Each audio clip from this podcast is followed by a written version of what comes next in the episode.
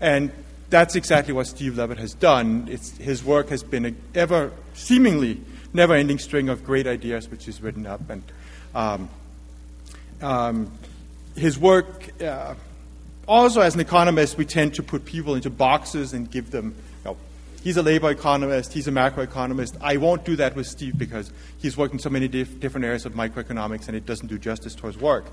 Um, so let me just say that the American Economic Association recognized the quality of his work uh, by awarding him the John, John Bates Clark Medal uh, in 2003. The Clark Medal is given to the most outstanding academic professor in economics under the age of 40. It's given every other year, uh, so you compare it to the Nobel Prize, which is usually given to a bunch of people every year, and you can kind of figure out the relative odds of the two. Um, I, as I said, I don't have much else to say that Steve couldn't say much, much better, so I'll just hand it over to you.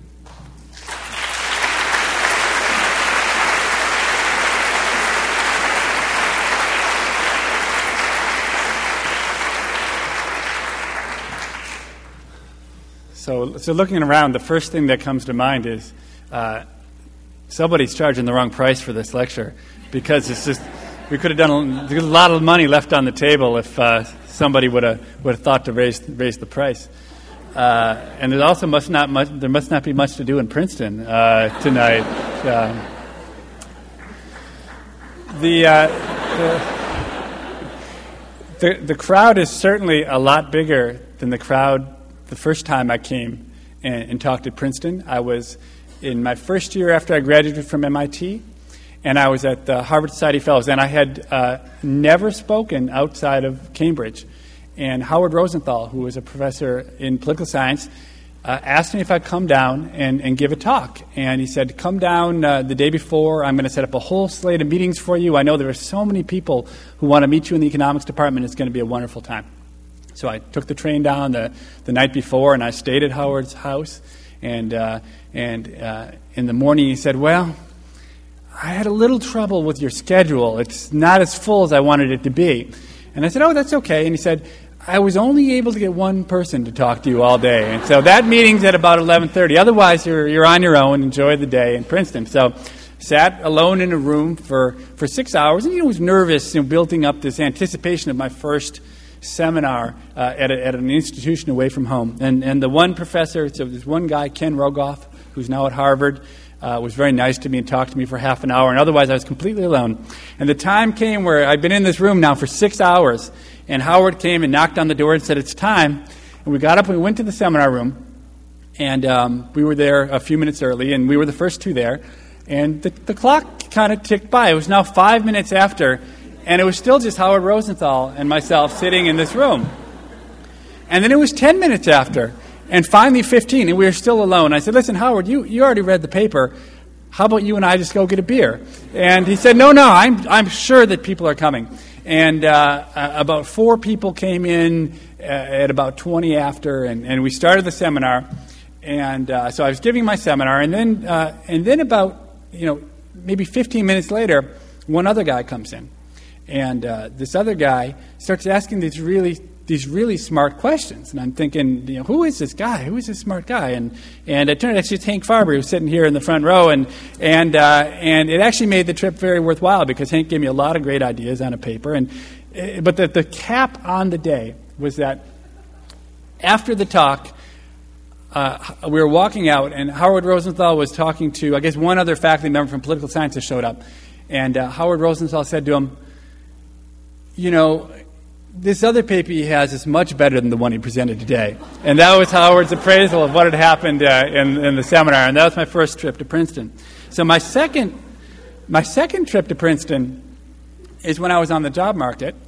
And, uh, and uh, I, I, came and uh, I'm going to spare Orley Ashenfelter sitting here too. I'm going to spare Orley from what, he's, what he did in that talk, uh, which I thought was uh, uh, interesting. But more, even more interesting was uh, so as soon as we got into the seminar room, uh, someone decided to turn out the lights, uh, which I thought was kind of strange. And immediately, almost everyone in the room went to sleep. I, I, think there was not a person in the room who did not sleep at some point. And all this was fine But, um, but Mike Rothschild, who might even be here today, so Mike Rothschild was a dean of, of, the, um, of the policy school. And so he was there, and he had brought his dog. I think his dog's name was Rosie. And so um, Rosie was much more alert than most of the faculty members and seemed to be enjoying the seminar much more. So uh, Rosie, about maybe half an hour into it, got up and came to the front of the room and began sniffing me. Okay? And so everyone turned to Mike to ask him, you know, why he wasn't doing anything about his dog, and he was sound asleep. and nobody wanted to wake him up. And so uh, I, I, eventually was able to shoo Rosie back to her, her, her spot, and, and the seminar seminar went on. Um, there are, uh, you know, it's funny because I, many of you probably don't know, but but uh, I, I, almost came to Princeton. It was back um, back before Ben Bernanke got uh, demoted from head of the department to chairman of the department to chairman of the Fed uh, back in those days when Ben, and, and um, it's funny because it's one of the few decisions in my life where I've ever been completely indifferent, right? Every major decision I've ever had to make, where to go to college. So my father told me, you can either go to Harvard, I either pay for Harvard or the University of Minnesota, and those were only two choices. So when I got into Harvard, I went to Harvard. And uh, um, you know, in my first job, there's never, but it was, it was interesting. I was basically essentially indifferent between Princeton and Chicago and, and ended up staying in Chicago essentially because of money, that Chicago offered me more money. And I was, I was told by Bo that I had to mention that so it would help him in his negotiations with uh, future, um, future faculty. But, uh, but, you know, it's funny because I have, a, I have a sort of a sense of regret every time I come back to Princeton. I, it's a, a wonderful time here. It's a beautiful city. And, and it's and it's sort of this path not taken and how uh, how my life would have been different. So it's uh, it's interesting to, to, to ponder that. But let me stop let me stop talking about that. I mean, here you know it's it's kind of you to all come out and and um, you know the the kind of economics I do is not the kind of economics that most economists do. It's it's asking the ridiculous questions that no self-respecting economist would be caught dead asking, like whether the name you give your kid matters for their their, their, their outcomes, or you know how a crack selling gang works, or you know whether real estate agents are ripping you off. It's it's a set. Of, the worst one's probably the sumo wrestlers, you know, and right, it's cheating in sumo wrestlers, and with with teachers, it's the kind of questions that you know it's not the kind of questions that you dream about writing about when you when you enter graduate school or when you're you're growing up. And uh, so, how did I come to be this this kind of economist? And it, it wasn't really by choice. Um, they, they did a survey of academic economists recently. And in this survey, they asked what is the single most important attribute to succeed as an economist? And almost, well, so 2% of the economists said a good working knowledge of the economy was the most important thing to be a, a successful economist, which says something about, about our discipline. Almost 70% said proficiency at math was the single most important thing. But my problem is that I've never been accused of being good at math by anyone. And uh, I think the story that best brings this to life is that I, had, recently had my 20 year high school reunion. And I, I, went back, and at my high school reunion, my high school calculus teacher showed up. A guy named Mr. Drexel. He was by now, he must have been at least 80 because he was at least 60 when he taught me. And I was very surprised to see him at my reunion. And just as a, a cruel joke, I went up to him and I introduced myself. And I said, I'm Steve Levitt. You know, you taught me calculus 20 years ago. And it was sad because, of course, he, he looked blankly at me. And I could see him trying to think of anything he could recollect about this mediocre student that he had taught 20 years earlier. And finally, I kind of like saw this light go off, you know, this light sparkle come into his eye. And he said, Wait a second. Didn't, did you get a two on the calculus AP exam?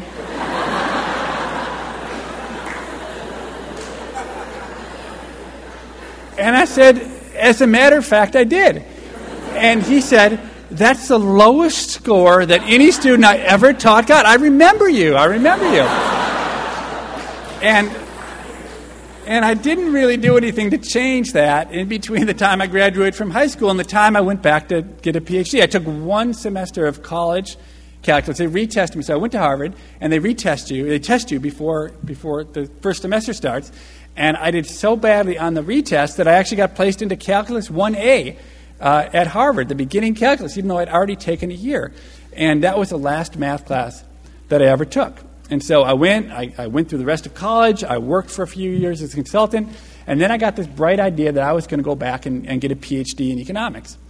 And I was already kind of an economist at heart, and I believed in markets. And my view was the faculty at MIT wouldn't let me into the, the, the program, the PhD program, if I didn't have the right preparation to succeed. Okay, and only later, when I was on the other side of the admissions uh, uh, um, task did I realize how completely crazy that, that faith had been because the, the, you know, what, what people decide, it's just not at all clear what, what the decisions are to let people in. But I was optimistic and I showed up at MIT, and that optimism lasted, I don't know, you know, like 10 minutes into my first lecture as the professor scribbled up on the board these equations that were loaded with, with d's. Okay, and I, I remembered enough of calculus to know that a d stood for a derivative. And that was good, so I was writing in my notebook. But but along the way, I got this really haunting feeling because the close, when I looked closely at the board, it seemed like there, there were these two different kinds of D's floating around. And I, was just writing down D, D, D in my notebook, and, and I thought it was just bad penmanship, and I was just going along. But the more I looked at it, I've always been good at pattern recognition. What I realized with some of these D's, the D's that went straight up and down were in one part of the equation, and the curly ones were always in a different part. And I thought there might be something here I'm not aware of. And so I turned to the guy next to me and I said, I said, hey, is there a difference between the curly D and the straight D? and he turned back to me and he said, You are in so much trouble.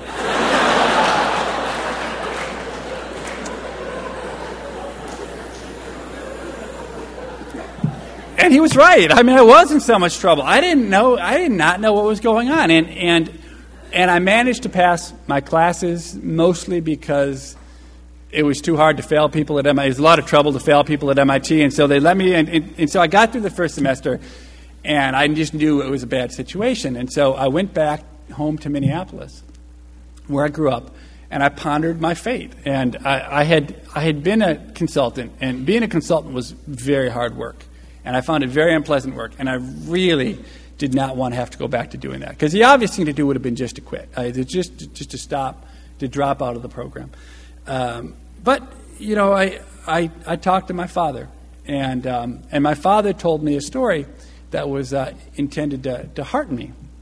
And this is completely true story. I, pretty much everything I'm going to tell you today is completely true, including this story. And so, so my father is a doctor. He's a medical researcher. And he said, You know, when I was just getting started in medical research, uh, I was in the same situation you were in. He said, My, my mentor, a guy who named Franz Ingelfinger, who um, ended up being later the, the editor of the New England Journal of Medicine, was my father's mentor when he was doing a fellowship.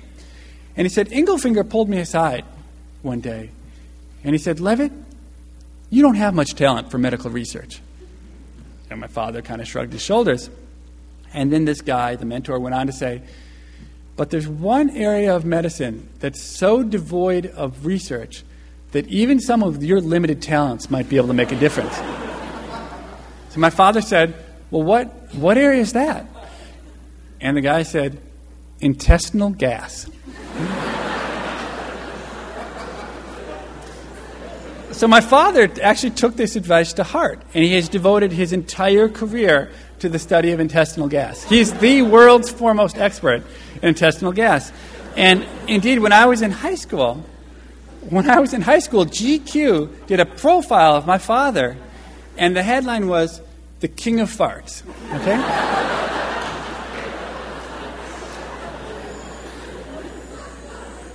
so my dad's advice was just figure out what it is in economics that everybody is interested in but all the other researchers are too embarrassed to study it. And that's how you're going to find your way in uh, economics. And I think my father's proud of me. I think that's exactly what I've managed to do, is to sort of replicate his success as the king of farts with, with, with Freakonomics. It's, uh, the apple uh, did, not, uh, did not fall far from the tree. So, so let, me, let me just tell you a couple stories. Uh, I want to leave some time for, for questions uh, as well. A couple stories of, of, of some new research that I'm doing. So one of the um, you know, one of the perks of writing a book that, that sells a lot of copies, especially in this case, somebody decided it was a business book, right? So if you've read it, there's nothing about business. The closest thing to business in this book is about how how crack gangs uh, look like McDonald's, right? And so, but somehow somebody decided this was a business book, and and the greatest thing about writing a best-selling business book is suddenly uh, every CEO thinks that he needs you to come in and uh, and, and, and give give him advice or her advice, and so I get a lot of calls and, they say, "What do you charge for consulting?" And I say, uh, "Actually, I do it for free." Um, because if you're willing to give me data to write academic papers I, I, and the project is interesting, I'll do it for free. And when the CEOs hear my price, they're always very eager to, to go forward with, with, the, with this deal. And so uh, I've been able to talk with uh, a number of, of companies. And, and what's, what, what's interesting is how ill suited I am for actually advising companies because if you think about uh, kind of the way it took me a while to come out and to understand this about what the difference was between business and academics. In, in academics, to succeed, you have to be utterly convincing, right? So the, the, a good academic paper basically takes a hypothesis and proves it beyond any reasonable doubt so that no critic can say that there's some other hypothesis to explain it. Okay, in order to do that, you have to usually bite off little tiny questions that aren't as interesting as the fundamental question you'd really like to answer. Right? So, so I would really like to know how to cut government corruption, and I end up writing about sumo wrestlers, okay? Because that's what I can be convincing on. Um, but in business, it turns out to totally different. It, it took, I, I, don't know why it took me so long to recognize it, but in business, basically, what you need to, is to do the answer the important questions. And there is no critic there. You only have to answer them halfway well. And if you can even, the only person you have to, con- you either have to convince no one or convince your boss. And so there's a very different standard. Now, what's interesting is somewhat counterintuitively, I think, as I reflected on it, to be totally convincing, you have to be very simple, right? So something that's complex is almost never convincing to a large group of people. So I, so I can build a complicated model with 20 variables and calibrate it, and it might be right, but, but there was always someone who said, well, the assumption you made on variable 14 was a bad assumption. Uh, and so it, I've always tried to adopt the simplest possible ways to answer questions that I can.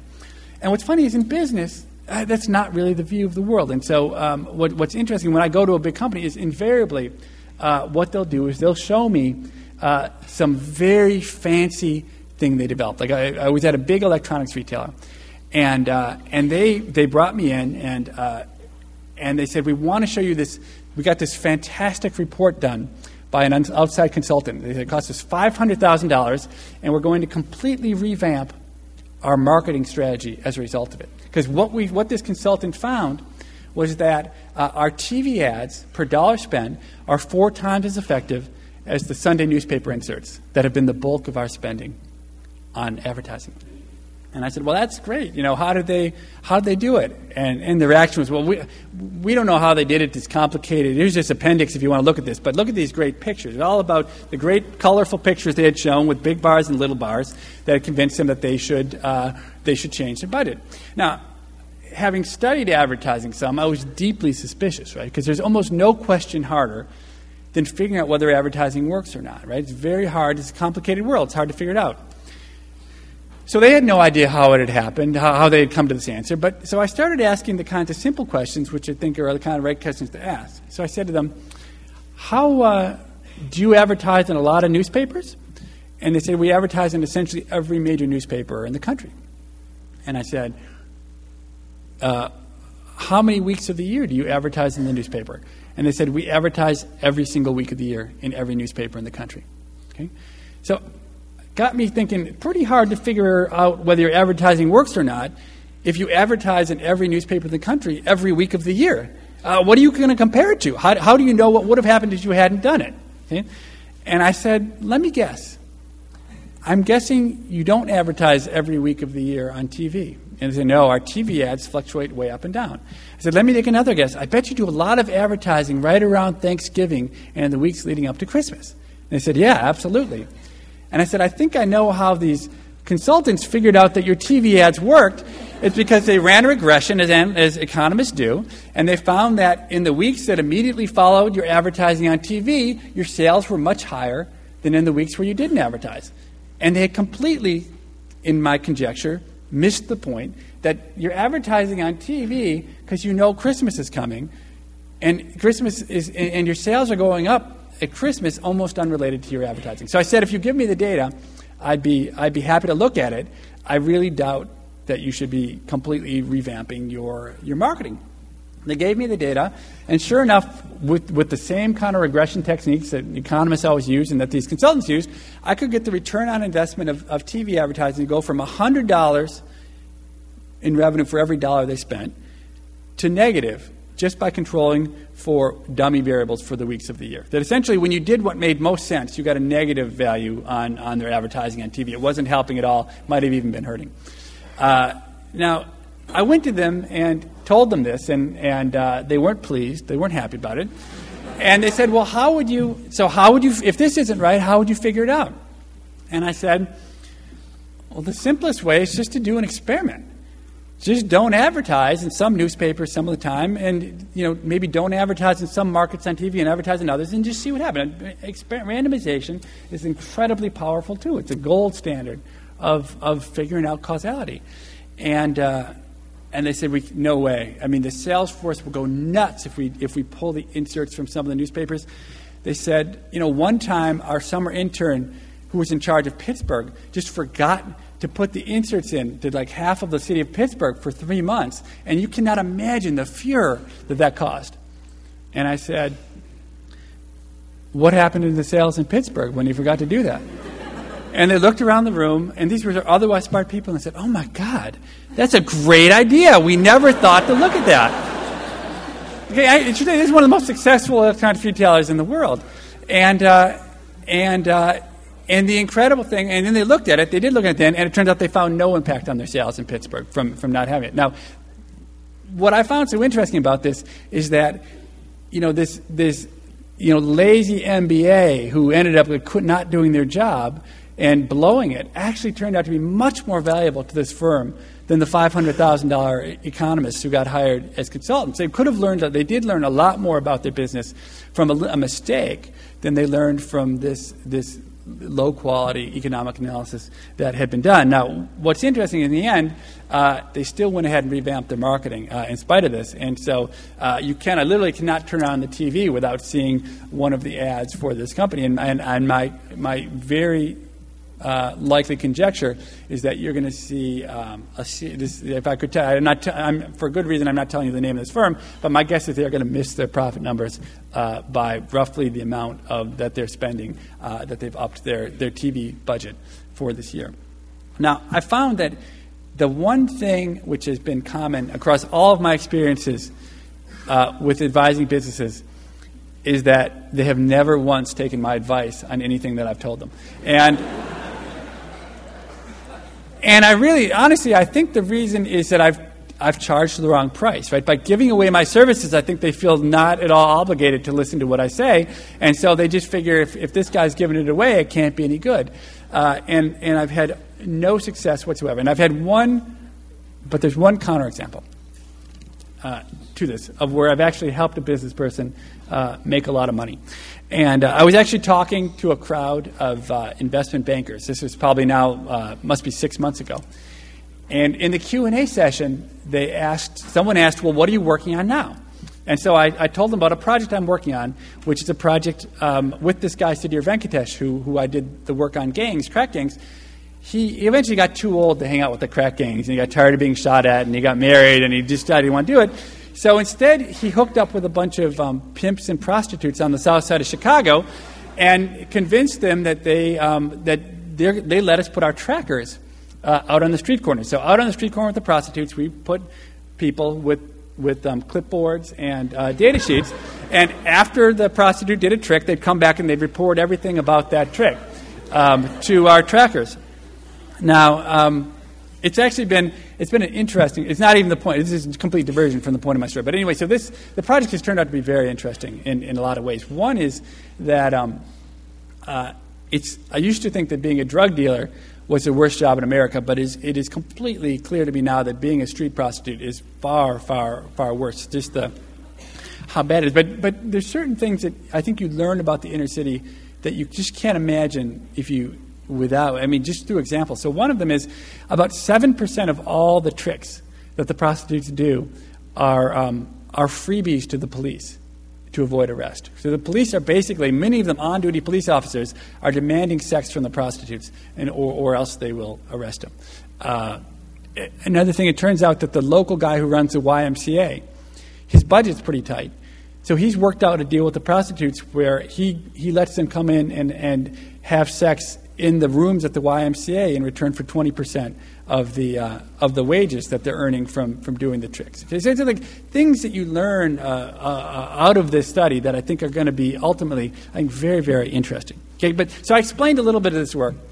And, uh, and so later that night, it turned out that one of the investment bankers, this was in Chicago, had uh, made plans to have a date, uh, a date with a $300 an hour call girl in downtown Chicago.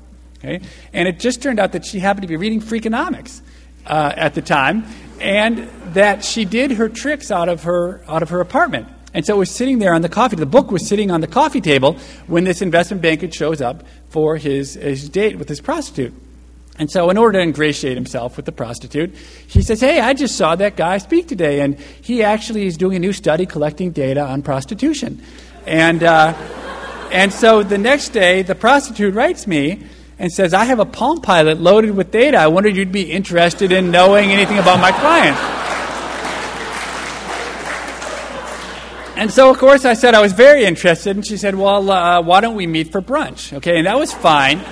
But I had to then convince my wife, uh, and we have four young kids, ages six and under, and it was going to be on a Saturday, and I'm supposed to be home. And I had to say to her, Well, you know, I, I have um, I got to go meet a prostitute downtown. We're going to talk about research projects. Uh, and she went along with it, and, and uh, I went and met this woman. This woman was fascinating.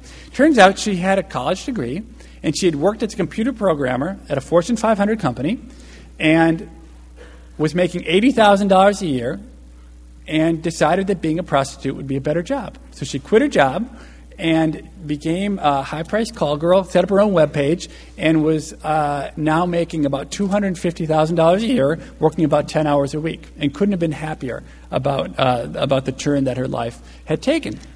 And so you know, I've been working with all these companies, and, uh, and one of the big things I've been struggling with with companies is trying to figure out what the right price to, to set is. Okay, how, how do you set prices? And so I was asking her a lot of the same questions I was asking the CEOs about about setting price. I was trying to figure out what she charge on the right price, and you know, you can imagine I wasn't making much headway, and uh, and um, so you know, in order to figure out the right price, you need to figure out what the you know what the shape of the demand curve is for the person. So um, so here I am trying to figure. It doesn't sound right, but I was trying to figure out the shape of this prostitute's demand curve, and. Um, and, uh, and finally, I hit on the right question to ask. And I said to her, she had a dedicated line that, that people called into, clients called into when they wanted a date.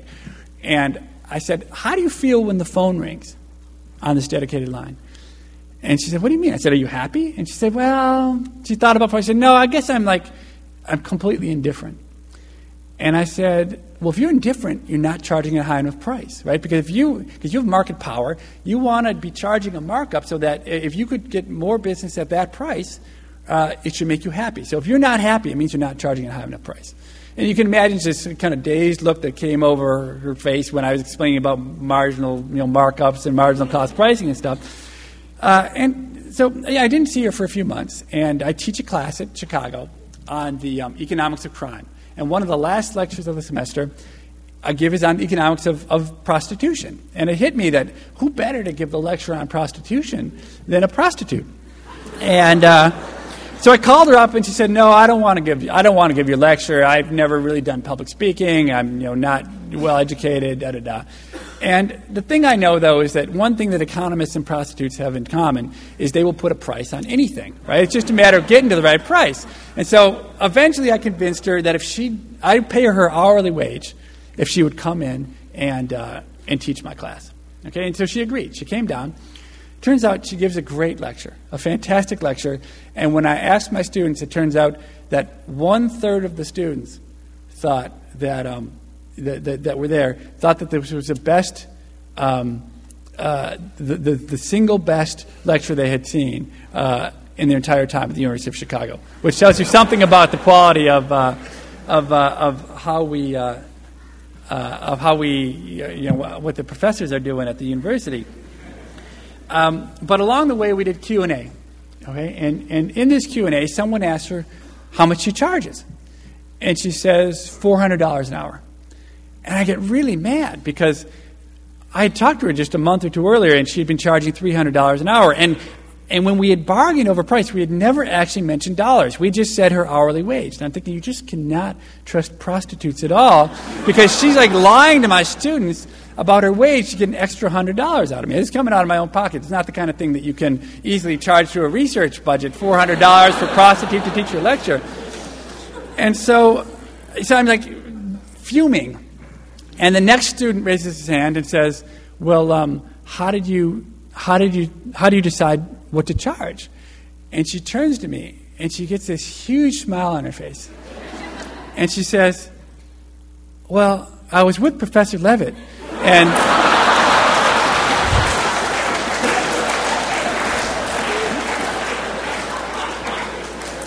and he convinced me my services were far more valuable than the $300 I used to charge.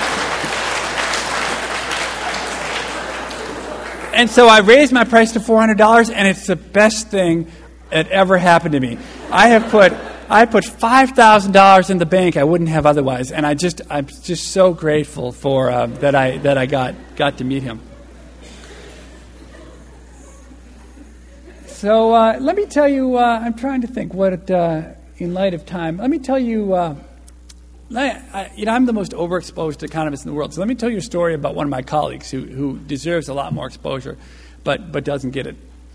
Uh, so, um, a lot of Freakonomics is about how, how various people fall prey to conventional wisdom and just essentially stop thinking and go along with whatever somebody tells them, uh, even though in retrospect it should be obvious that they're doing the wrong thing. Now, the, the, the point, the story I want to tell next is about how academic economists can fall prey in just the same way to that sort of conventional wisdom thinking. Okay? And, and uh, I have also talked very briefly about experiments and how great experiments are and, how they're the gold standard of, of, of scientific methods. Um, and so this story is actually going to have a somewhat ironic twist because it's, it's about economists doing experiments. Okay, and economists don't do very many experiments. In the history of economics, it hasn't really been uh, uh, standard for economists to do experiments in the lab. And you know, part of the reason is that the kinds of questions economists want to answer are often not uh, amenable to um, doing lab experiments. So, for instance, I'm very interested in crime, right? And one of the big questions I've tried to tackle is do prisons reduce crime? So, it turns out in everyday data, it's not that easy to answer that because when crime gets really bad, everybody demands that we lock up more prisoners and build more prisons. And so you tend actually to see that prisons and crime often in the data move together. When crime's going up, the number of prisoners is going up, even though we think that more prisoners might have a causal impact of reducing crime. So the right way to figure this out, right, would be an experiment, right? So if I could take a, a dozen cities or a dozen states and randomly assign one set of cities, and I would uh, force the prison system to let out, say, 10% of the prisoners in that jurisdiction. And then I'd take this other city and I'd force them to lock up 10% of people who wouldn't be locked up otherwise. Okay, these were bad guys, but guys who weren't quite bad enough to lock up. And I'd come back three or four years later, look at crime, and I think I'd have a very good idea of the causal impact of, of locking up those prisoners and recently releasing them on crime. Now, every time I submit this grant to the National Science Foundation, they turn it down, right? I can't get anybody to let me do this. And so that's, I think, part of the reason why economists don't do experiments. But what kind of experiments do economists do? Well, it turns out on issues like altruism, are, um, are people altruistic? Do they have pro social preferences? Do they care about other people? That's the kind of subject you think you could probably study pretty effectively in a lab. And so uh, economists have done enormous amounts of research. Probably, I don't know, 500 studies might have been done that try to figure out whether people are altruistic. Okay, so economists basically tend to believe that people are not altruistic, right? So our basic models are built on the idea that people are self-interested. I mean, even back a lot of Adam Smith, like the, the roots of economics are that people do the best for themselves, and more or less, under most situations, that works out for everybody. But then these experimental economists came along, and they came up with a set of results which repeatedly flew in the face of this, of, of this, this basic uh, view of economists. And so, so w- the simplest version is uh, what's called the dictator game. And maybe some of you have been yourself subjects uh, in a dictator game experiment. And it's so simple I can explain it in, in 15 seconds. You bring two people, usually college students, into a lab. You go in different doors, you'll never see each other. It's a one shot game. One of them is the dictator. The dictator is given, say, $10, a roll of quarters, and is told, This is your money to keep. Or if you want, you can give as much or as little of that to this stranger on the other side of the door and then that's the end of the experiment. You go home with your money, the stranger goes home with his money, uh, her money, and that's, that's it. Okay, so let's just for fun, let's see what kind of research subjects you all are. So, faced with this, you're the dictator, you've got $10 given to you. How much do you pass through to that stranger on the other side? So, who, who passes all 10? Yep, there's always one person in the room who will pass all 10. It's exactly one person. I always say. Now, it turns out in the lab, nobody ever passes all 10. Uh, it's very rare for someone to pass all 10. Uh, how about five? Five turns out to be a very common number, that something like 15% of the people will do five. And, and most of the people do one, two, three, four, somewhere in that range. Who gives zero? Anybody? And how many of you economists? Usually it's economists are the ones who give zero. Uh, uh and uh, kind of understand the other thing. So I did. I asked the same question when I was talking to a group from Goldman Sachs, and it was amazing because not a single hand went up in the room. And I thought, I guess the Goldman Sachs guys are too good to respond to my question until I got to zero. And then in unison, they all put their hand up. It was amazing.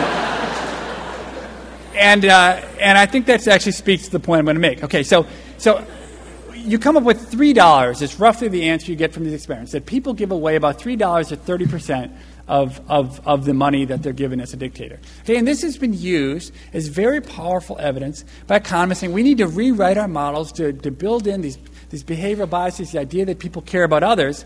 And uh, even a guy named Matt Rabin, a great economist, has got the Clark Medal for his work on building fairness into, into models of, of economic behavior.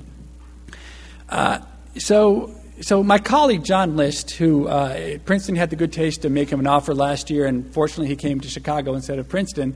Uh, I think. Uh, I think this time Princeton actually paid more than Chicago, but we won anyway. So there's been some progress made on that front. But uh, um, he was explaining this research to me. He's an experimental economist. And I said to him, That's all great. Um, what do you make of this? I said, When I was living in Boston for a decade, I took the the, uh, uh, uh, the subway back and forth to work and to school every day. And um, the strange thing is, in those 10 years, not one guy ever came up to me on the subway, opened up his wallet, said, Hey, I got 10 bucks. Can I give you three of them? Right? In the lab, people are incredibly altruistic, but on the subway, people didn't seem so altruistic. And I said, What do you make of that? And John List is a smart guy, and he said, Well, let me give that some thought. He came back two days later, and I said, I think I know the answer. Okay? And he went out to do an experiment. Okay, so, so first he replicated the result on his subjects that uh, you could get this, this three, $3 of giving and found that on the undergraduates he was looking at, you got the same results. And then he made one little tiny tweak to this experiment, which had been done hundreds of times. He tweaked it in a way no one had tweaked it before. Okay, and he tweaked it in a way that shouldn't matter at all. He, instead of making the game, you can give away $10 or nothing, he, he made it so you also, if you wanted to, you could steal a dollar from the guy on the other side of the wall. Okay? Now, why should this not matter? Well, it shouldn't matter because if you preferred giving $3 away to a stranger to giving nothing, you almost certainly prefer giving $3 to stealing a dollar from them, right? So the only person who should be affected are the people who are right at zero. The people right at zero are constrained. They might very well want to steal that dollar, okay? So then he ran the experiment, and something funny happened, okay? The people who used to give five well, they now pretty much disappear, and they're giving two or three. The people who were giving a dollar, two dollars, they now give zero. And predictably, the people who gave zero, they steal the dollar. They do follow the economic principle, and they do steal the dollar from the, from, from the other person. Okay? But it's strange, right? So the giving has gone from $3 down to a dollar on average, just by this little change in the game. So then he went a little further. And he said, Well, what if we made the game you can give up to all of your $10, or you can steal the full $10 from the guy on the other side? So now it's symmetric. So what happened? Suddenly, these incredibly altruistic people who, for, for decades of economic research, have been giving away 30% of their endowments, uh, on average, are stealing about $3 from the guys on the other side of the wall. They've now become people who are stealing 30% of the endowment. And, and the most popular number of all, it turns out, is to steal $5. Okay? And so what's going on? What, what's going on is that the people were never giving the money in the first place because they cared about the person on the other side. They were giving the money because somebody like me was standing over them with a clipboard watching what they were doing and monitoring their behavior. And it, and it felt lousy to have someone like me looking at them and say, God, this guy, it's only over 10 bucks, and this guy won't give a few bucks away to this other student. I mean, this is what a horrible person. And, and I think ultimately, that's what you discover. What people are really doing is it's not about altruism. It's about the fact that people aren't just maximizing their material wealth, they're maximizing some kind of you know, self image about am I a good person or a bad person. And what's ironic about it is that what makes me a good or bad person depends upon what my options are. Right? If I give zero, and that's the worst thing I can do, then I'm a bad person. But if I can steal a dollar and I don't, I just give nothing, well, then I'm not such a bad person after all. And that's what I think you see. And that's why I think when you do, when, when you, when you do these experiments on economists, undergrad economists, they tend to be very stingy.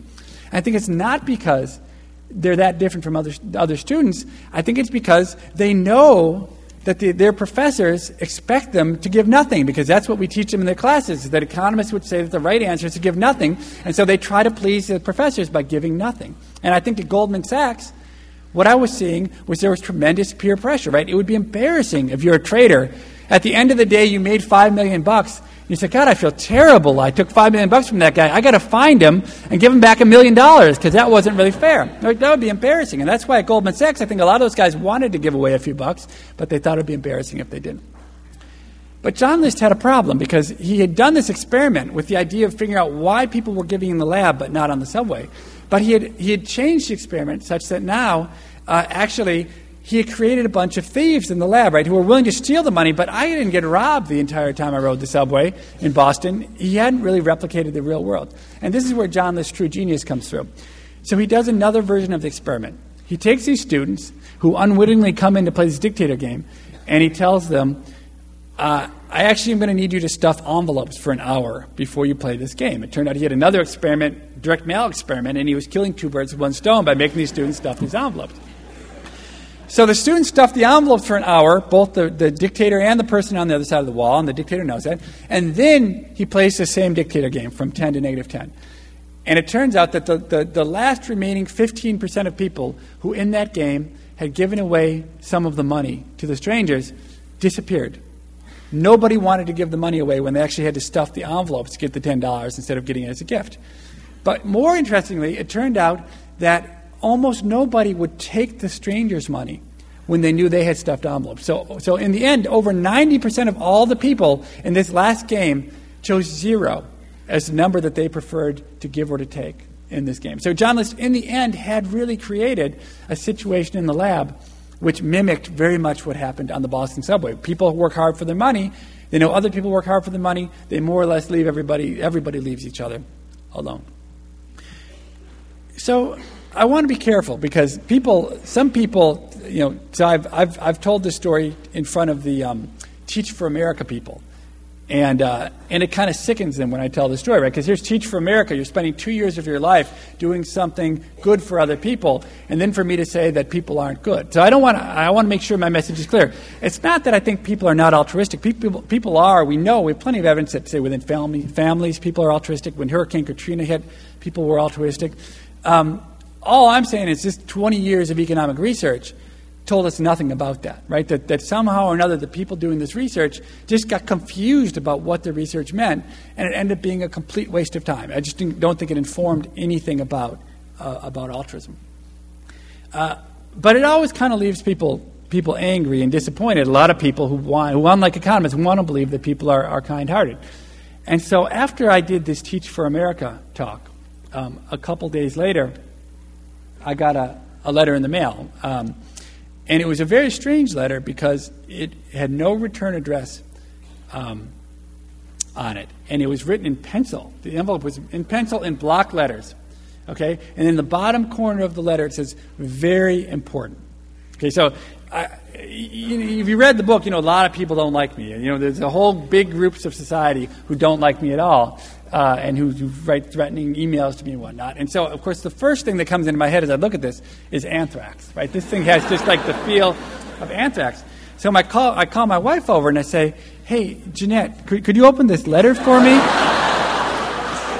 and and she did. She opened the letter, and I'm happy to report there's no traces of anthrax. Instead, uh, what it inside was just a note, and it said, "John List is wrong." That's the, the full text of the letter, and tucked in with that was a twenty dollar bill. Okay? And what this person was trying to say is that random acts of kindness that can't be traced back in any way, shape, or form to the donor happen all the time in the real world, and, and here's an example of it. So, you know, I, I, I, thought that was an interesting approach. And I, am an empirical economist, I, am driven by data. And uh, uh, my view is that, you know, I encourage all of you in this audience, if you think that John List is wrong, I will be happy to collect more data. And so 5622 South Woodlawn, Chicago, Illinois. Uh, and uh, please uh, please don't, don't forget about the importance of, of being part of, of research when it comes to that particular study. Let me, let me take some uh, let me take questions uh, if anybody's got some questions. Uh, and I don't know if we're going to do my, I'll repeat the question you can't hear. There's a tall gentleman here in a blue shirt.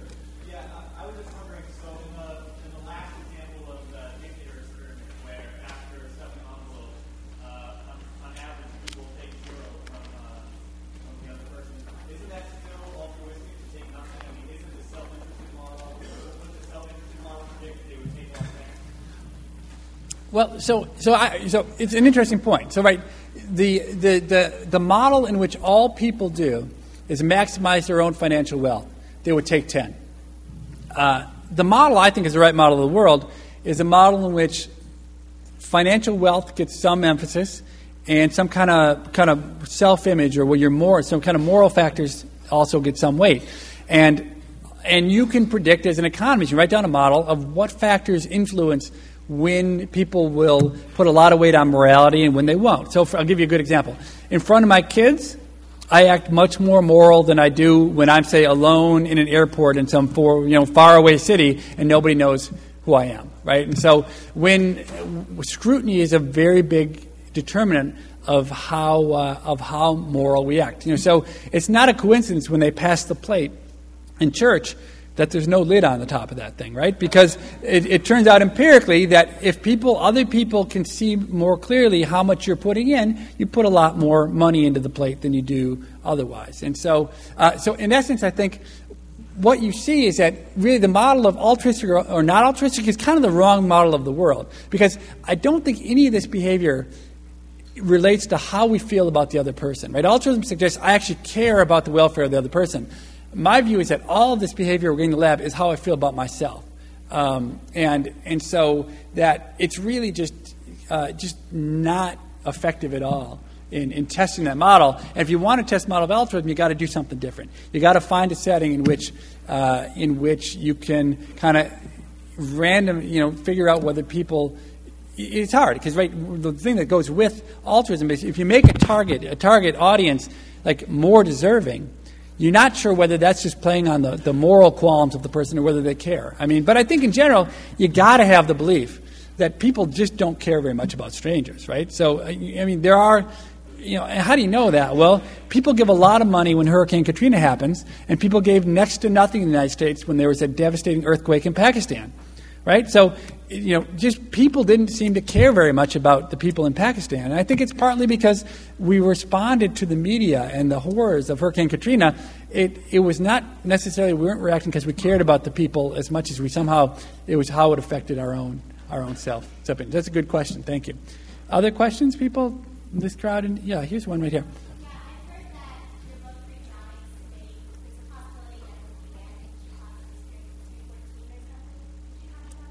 Yeah, so um, it's, it's amazing what one kook uh, can do. Um, so there's one crazy lady uh, who's on the school board in, in, District 214 in the northern suburbs of Chicago who decided that a whole set of books should be banned.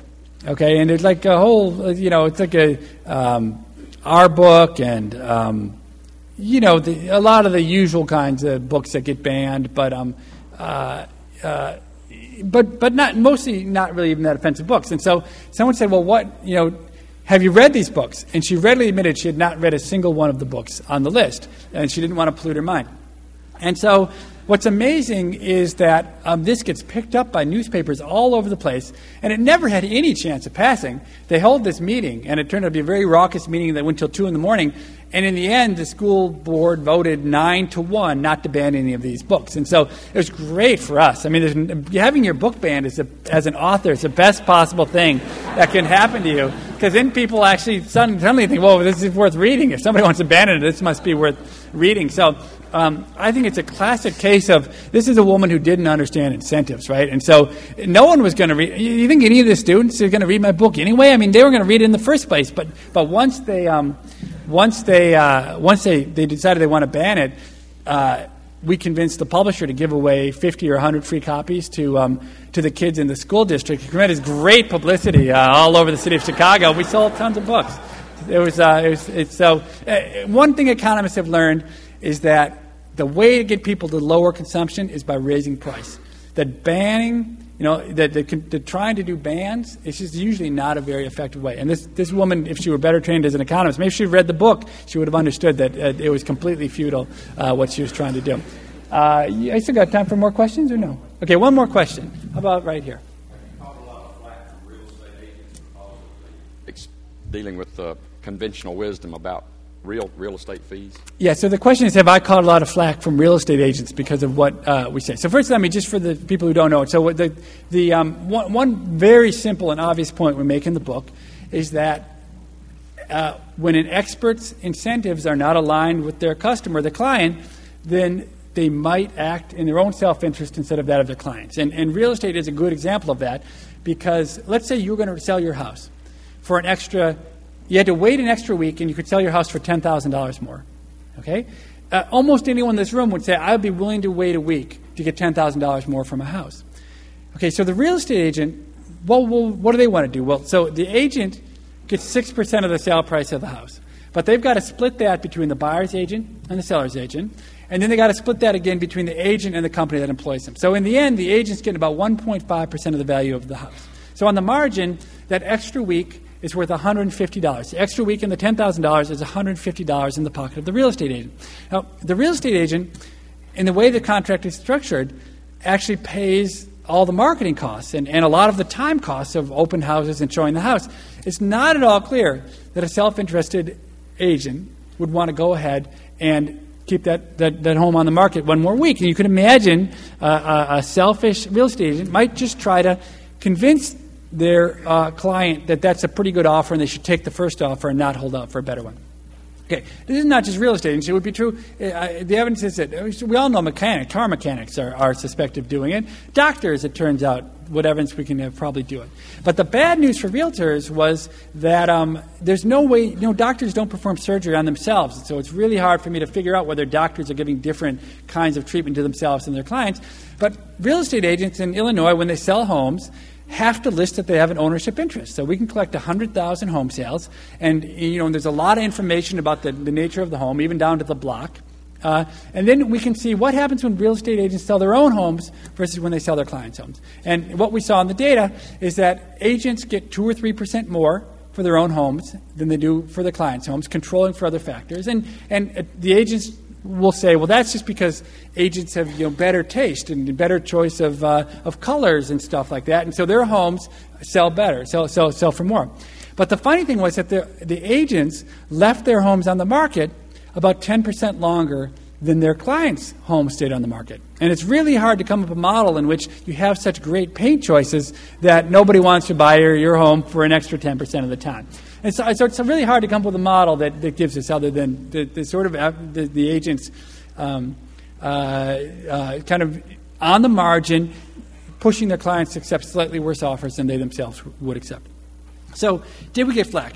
So, you can imagine we were not too popular with the National Association of Realtors after this came out. In fact, they put, wrote a letter to us uh, and they put it on the front page of their webpage, and uh, they said how horrible we were and terrible stuff. And not only that, uh, it turns out that the, the, the, MLS in Northern Illinois, which is the data I used, they began sending me emails asking me where I got the data. And I said, Well, I got the data off your website. And they said, Well, we're a member only website. Uh, you're not allowed to access this data. And I said, Actually, I had a member get the data for me. And he said, Which member did that? And I said, uh, unless there's some reason why I should tell you, I wasn't uh, actually, uh, that, that member would prefer to remain anonymous. And they said that member has, this is like, this is over months. I'm, I'm condensing like six months of legal uh, uh, uh, wrangling into, into two minutes. And so they said, okay, then they say, well, and they say, what form was the data in? What form did you get the data? And I said, tab delimited text file.